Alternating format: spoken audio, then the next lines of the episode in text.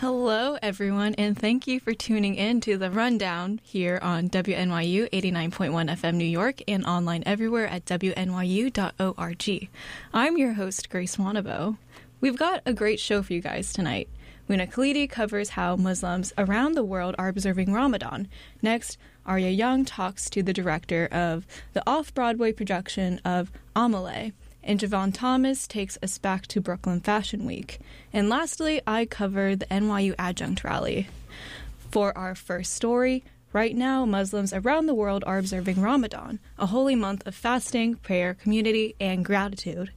Many Muslim students on campus are observing the month while balancing their schoolwork, midterms, extracurriculars, and being away from home. Muna Khalidi talks to two Muslim students at NYU to break down what is Ramadan, as well as their experiences observing the sacred month on campus. For the rundown on 89.1 FM, this is Muna Khalidi. Every year, Muslims around the world observe the holy month of Ramadan.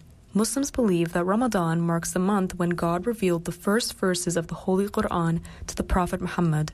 During this 30 day period, Muslims pray and study the Quran, engage in increased charity, practice righteous and moral behavior, and fast from sunrise to sunset, meaning they abstain from food and drink. The fast starts with a pre dawn meal known as suhoor and ends with a communal evening meal known as iftar. Because Islam follows the lunar calendar, Ramadan moves back approximately 11 days every year. This year, it so happens to fall right now, starting the beginning of April with the first crescent moon sighting and ending in the beginning of May.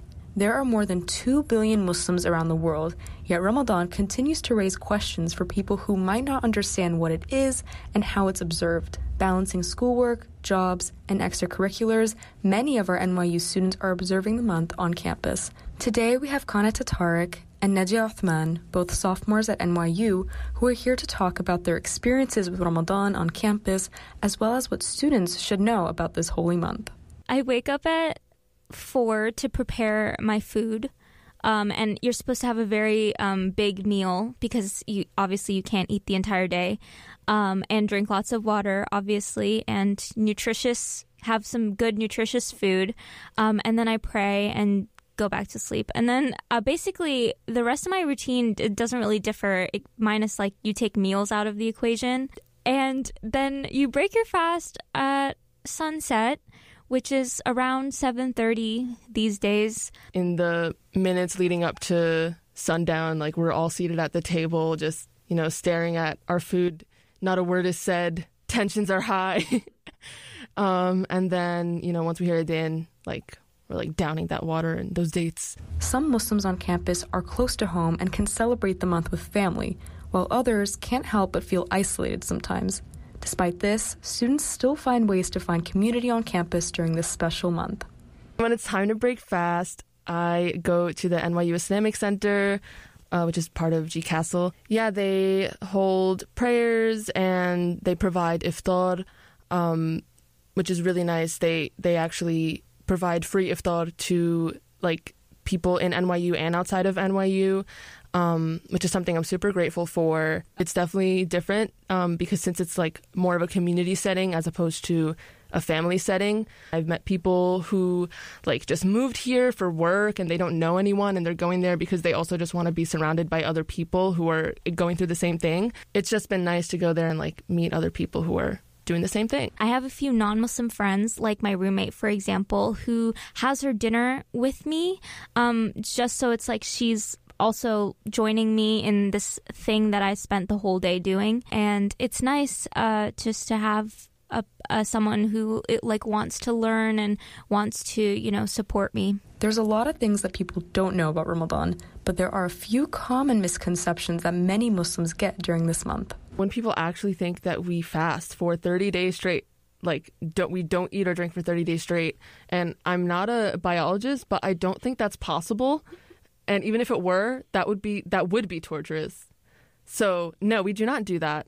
And speaking of torturous fasting is not supposed to be torturous period. Sometimes when you explain ramadan to other people they kind of have this like you know sense of pity. We're not doing something that we don't want to do. In fact, it's supposed to be a pretty fulfilling experience. And I know for me, it definitely is. you know, it can be challenging and like I think that's a good thing. Ramadan is a time for spiritual growth, a chance to strengthen your relationship with your faith. It's also about community and empathizing with those who are less fortunate. To me, Ramadan presents an opportunity for a spiritual cleanse. Um, and I think that it can trickle into other facets of your life as well. You really learn to appreciate what you have um, and learn how to like maintain discipline in your life as well. As Muslims, we are often encouraged to practice moderation in everything we do, and this is a great opportunity to like in, enforce that um, discipline that um, is so sought after. For the rundown on 89.1 FM, this has been Muna Khalidi. Earlier this month, Tisch New Theater put on the student musical production Amelie at Theater Row. Aria Young talked to the director and the lead actors of the show. Here's the story.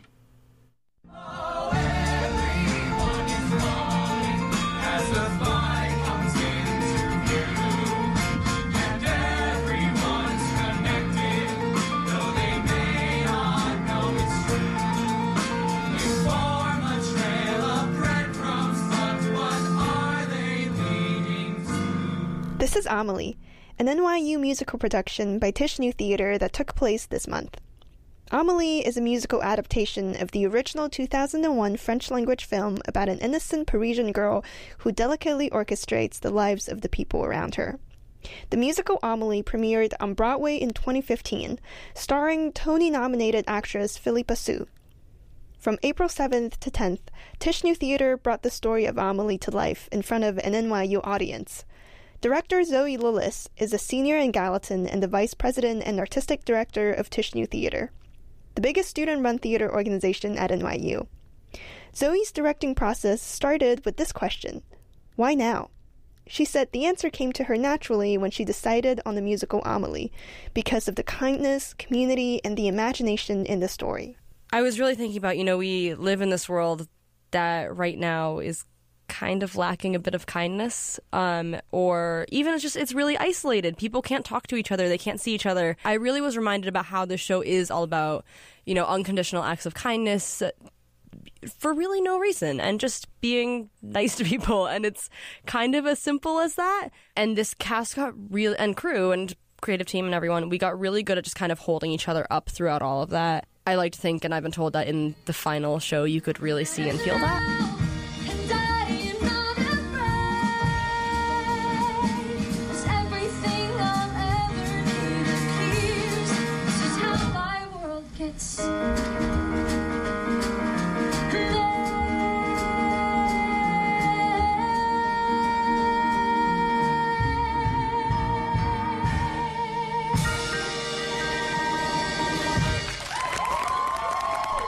follows the journey of title character Amelie, a shy waitress at a cafe in Paris.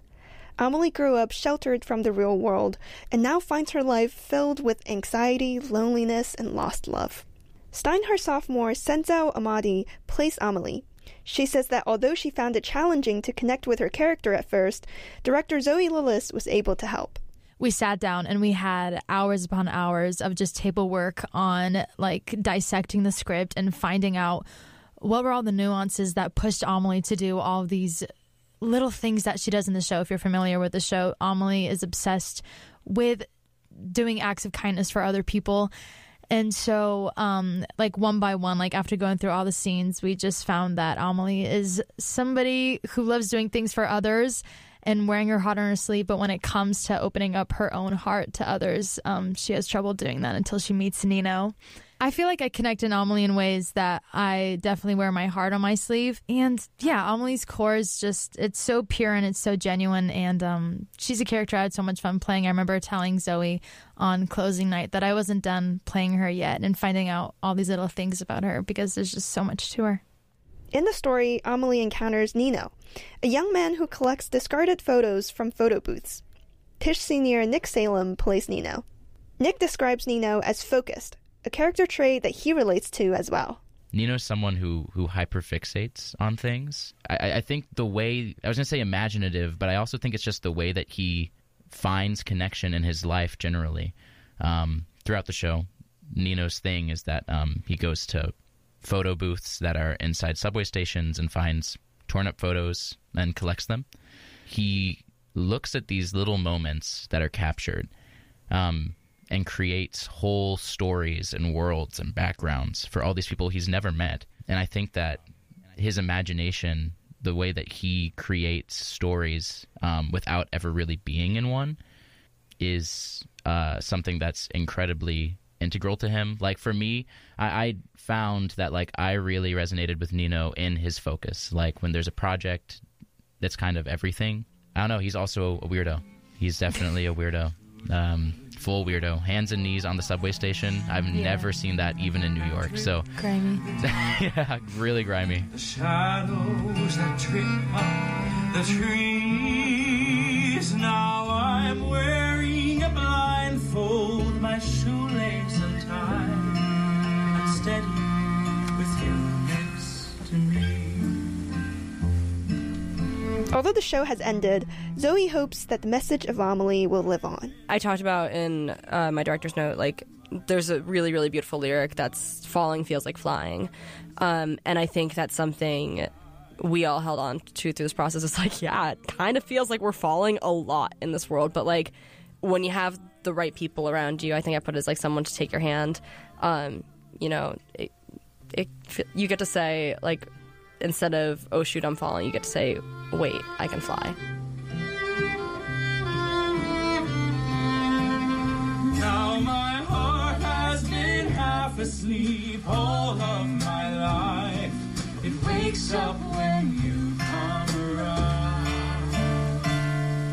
For the rundown on WNYU 89.1 FM, I'm Aria Young. Fashion Week Brooklyn took place earlier this month. Javon Thomas interviewed Kyiesha Kelley, the designer and founder of Hip Hop Closet and Brooklyn Fashion Week attendee. Here's the story. Whether you're from New York or not, you've probably heard of New York Fashion Week. But have you heard of Fashion Week Brooklyn? Fashion Week Brooklyn is a biannual international collection show founded by the 501c3 nonprofit BK Style Foundation. FWBK has emerged as one of the leading fashion events showcasing the talent of aspiring and established designers from across the globe. Each season, FWBK supports charitable organizations including Denim Day NYC to raise awareness on sexual assault, self-violence, art in motion, along with several other nonprofit organizations. KSF lends a voice to social issues including human rights, HIV/AIDS awareness, sustainability initiatives, poverty, community development, and leadership training. Earlier this month of April, I had the opportunity to attend a Fashion Week Brooklyn show and interview Kyiesha Kelley, the designer and founder of Hip Hop Closet. Hi, so to kick things off, what did being in Fashion Week Brooklyn mean to you?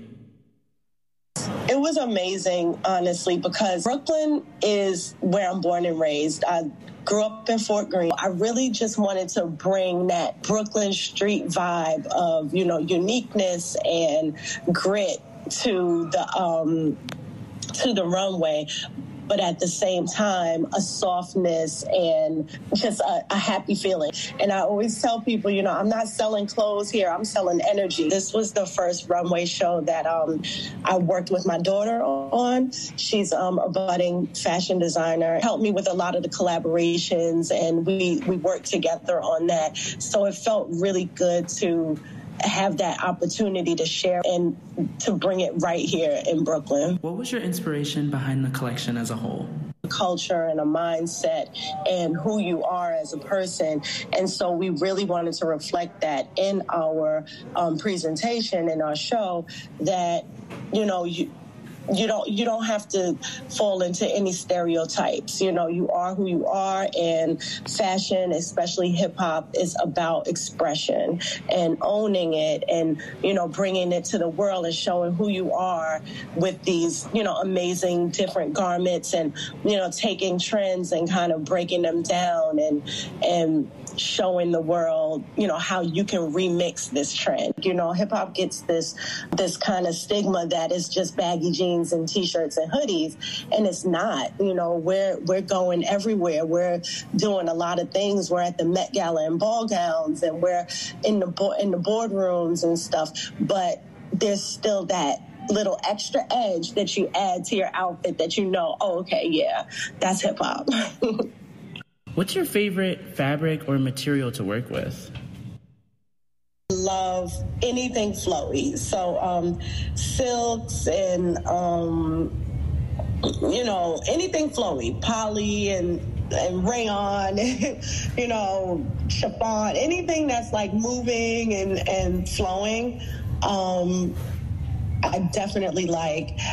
And then I love leather. I love the um, the the ruggedness of leather, but then it's also very soft, you know, like it, it has just such versatility where, you know, it's like so soft to touch sometimes, and then it can be really hard, and then it's an amazing canvas to um, paint on and adorn. And now they're doing this amazing technique where you can digit- digitally print on leather, and that um, just opens up you know, the world of possibilities. Where can the people find you at on social media? Yes, so um, on Instagram, we're at Hip Hop Closet. Thank you again, Hip Hop Closet, for joining me for this interview. This is Javon Thomas, and you're listening to WNYU 89.1 FM. The rally for NYU adjunct faculty took place last week. Here's the story brought to you by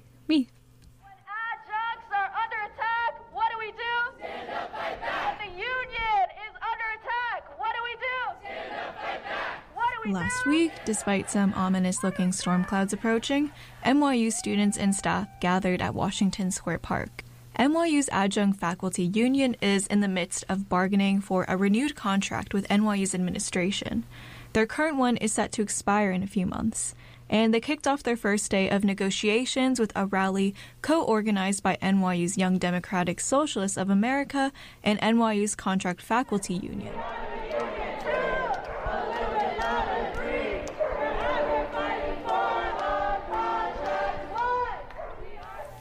The current contract, instilled in 2016, included compensation, insurance coverage, course assignments, and other terms of employment for adjunct faculty. During the rally, advocates chanted their new demands. Adjuncts at this university make $7,000 uh, for a three credit course. That's like pretty good for an adjunct wage, but it is not a living wage. Shame. The union is advocating for increased adjunct wages, better health care, and better compensation for their extra work during the pandemic. The renegotiations come after NYU's Graduate Student Organizing Committee reached a landmark agreement with the university last year, which improved protections for student workers against workplace discrimination, higher hourly wages, and stronger benefits. And this new contract comes after adjunct teaching conditions were worsened by the pandemic. Here's what Kay Gabriel, a member of the union representing NYU's adjunct faculty, had to say. It's our first contract since we have returned to in person instruction, and because today they are talking about COVID, I want to talk about the testimonies from my coworkers, uh, NYU adjuncts, of what happened in March 2020. When all of a sudden adjuncts were sent home to start teaching on platforms they had no training in, without guidance, without instruction. They mentioned that some NYU adjunct professors were forced to teach from their phones when NYU wouldn't supply them laptops. Shame! Shit! NYU is the second largest private landowner in New York City, and you can't spare a laptop?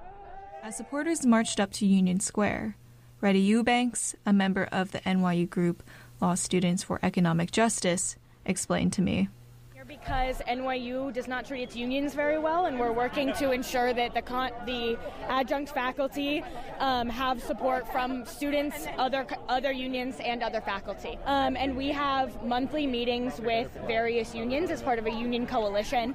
So I speak with adjunct faculty as well as most of the other unions on campus very regularly about their organizing, about what they need from NYU, and about what they need from students. Before reaching Union Square, the protesters stopped by the offices of NYU's Human Resources Department, where negotiations were taking place. Bargaining is set to go on well into the summer, And in the meantime, Uh, I just hope that um, the adjunct faculty, particularly while they're bargaining, have a lot of really visible support so that NYU understands that this isn't just about the adjunct faculty, this isn't just about unions, this is about the whole institution supporting this particular group. Amazing. Thank you so much. Yeah, of course. Thank you.